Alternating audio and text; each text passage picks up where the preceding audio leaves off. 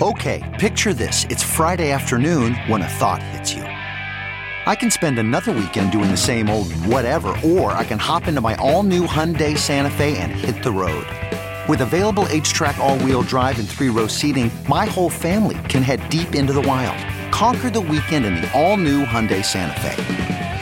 Visit HyundaiUSA.com or call 562 for more details. Hyundai, there's joy in every journey.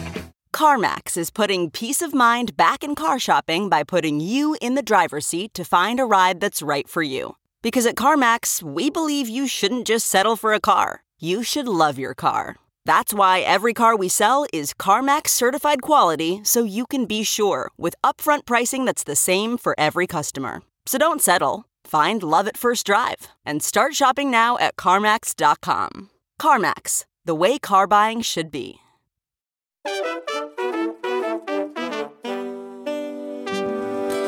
Happy Friday, everyone. This is Markets Daily from Coindesk. I'm your host, Jen Sanasie, and on today's show, we're passing it over to Coindesk Indices for some weekly market insights.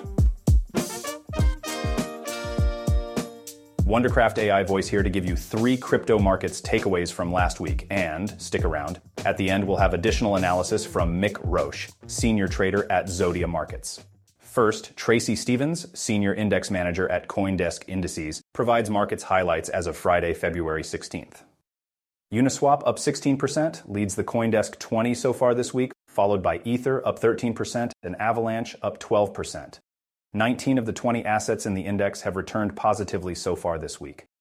VeChain, an enterprise supply chain management platform, has surged 61% week to date, as the team announced an improvement to the protocol related to interoperability.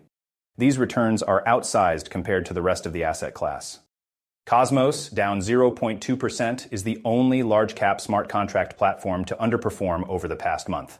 Six out of the seven members of the Coindesk Smart Contract Platform Select Index have appreciated over the past month, with all the Layer 1 members of the index gaining double digit percentage returns. Stay tuned. After the break, we'll hear from Mick Roche, senior trader at Zodia Markets.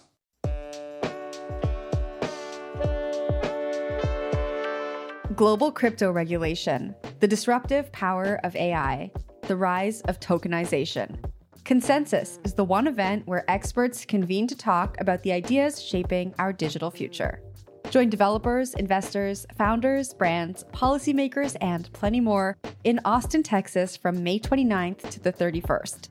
The 10th annual consensus is curated by Coindesk to feature the industry's most sought after speakers, unparalleled networking opportunities, and unforgettable experiences. Take 15% off with this registration code MD15. Register now at consensus.coindesk.com. Welcome back. Mick Roche writes Bitcoin has been trading above $52,000, with the main driving factor being the net inflows into the new Bitcoin spot ETFs. To say that the launch of these has been a huge success would be an understatement, with some of them now ranked amongst the top traded ETFs globally. To date, we have seen around 4.5 billion of inflows. Initially, we saw large outflows from the Grayscale Bitcoin Trust, which caught poorly positioned traders off guard and forced some liquidations. With the GBTC outflows now slowing, what was a negative net flow of volume has been steadily growing, with large increases seen this week. This has not only brought net buying to the spot market, but it has also increased the market sentiment around Bitcoin and digital assets in general. Indeed, as expected, we have seen the price appreciation in Bitcoin being reflected across the whole digital asset space, with a broad spectrum of coins all rising in step. Whilst the outperformance of Bitcoin relative to other digital assets is expected, it will be interesting to see if this can be maintained. There is already speculation of when an EtherSpot ETF will be approved, with week on week Ether gains of 12.9%, now outperforming Bitcoin's weekly gains of 10.3%. If the ETF was to get approved, this would further drive institutional adoption. Indeed, as confidence continues to grow in the digital asset space, we expect this to feed to the other major coins and alts within the Coindesk 20 index going forward. Also on the horizon is the Bitcoin halving, where mining rewards will be cut in half, thus, in theory, reducing the selling pressure on Bitcoin. Although possibly true, we see this having little impact on the overall daily trading volume, especially if the ETF inflows continue to grow.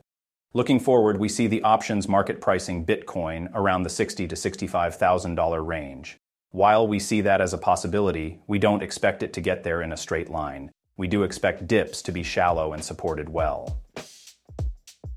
Like what you're hearing? Head on over to coindeskmarkets.com for more. That's it for today's show.